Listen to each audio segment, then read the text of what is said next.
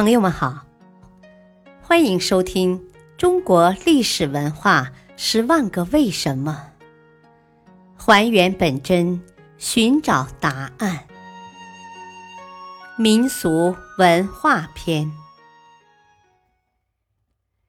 为什么会有水口半村灯会？半村灯会又称五灯会，于每年农历正月十三举行，是水口镇半村的习俗，也是一种大型的群众性民间艺术活动。各村群众和民间艺人用竹、木和各色材质制成三米多高的大花灯，装饰精致华美。灯会之日，由各村选出的青壮年组成舞灯队伍，伴以几头瑞狮，敲锣打鼓，燃放鞭炮，游行到各个村庄。舞灯开始，青年小伙子抬着花灯，在醒狮齐队的簇拥下，在锣鼓喧天、瑞狮欢舞、鞭炮声中，逐村逐场的舞动，非常热闹。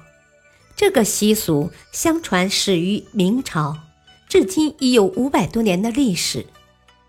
半村一带都是黑石山，山形似象、狮、虎、牛、羊、五兽，被称为五兽地。明朝洪武元年一三六八年，邝医生自广东南雄迁到此地立村定居，但多年后仍人丁不旺，百业不振。据说是因五兽中狮子为王，而狮子成天打瞌睡，甚至长睡不醒，其余四兽就乘机到处为害，使半村乡民灾患频仍。特别是每年正月十三是最不吉利之日，祸患尤甚。邝医生选择正月十三为五灯日，要半村所有村庄、四方乡民、外出打工的也待过五灯日才启程。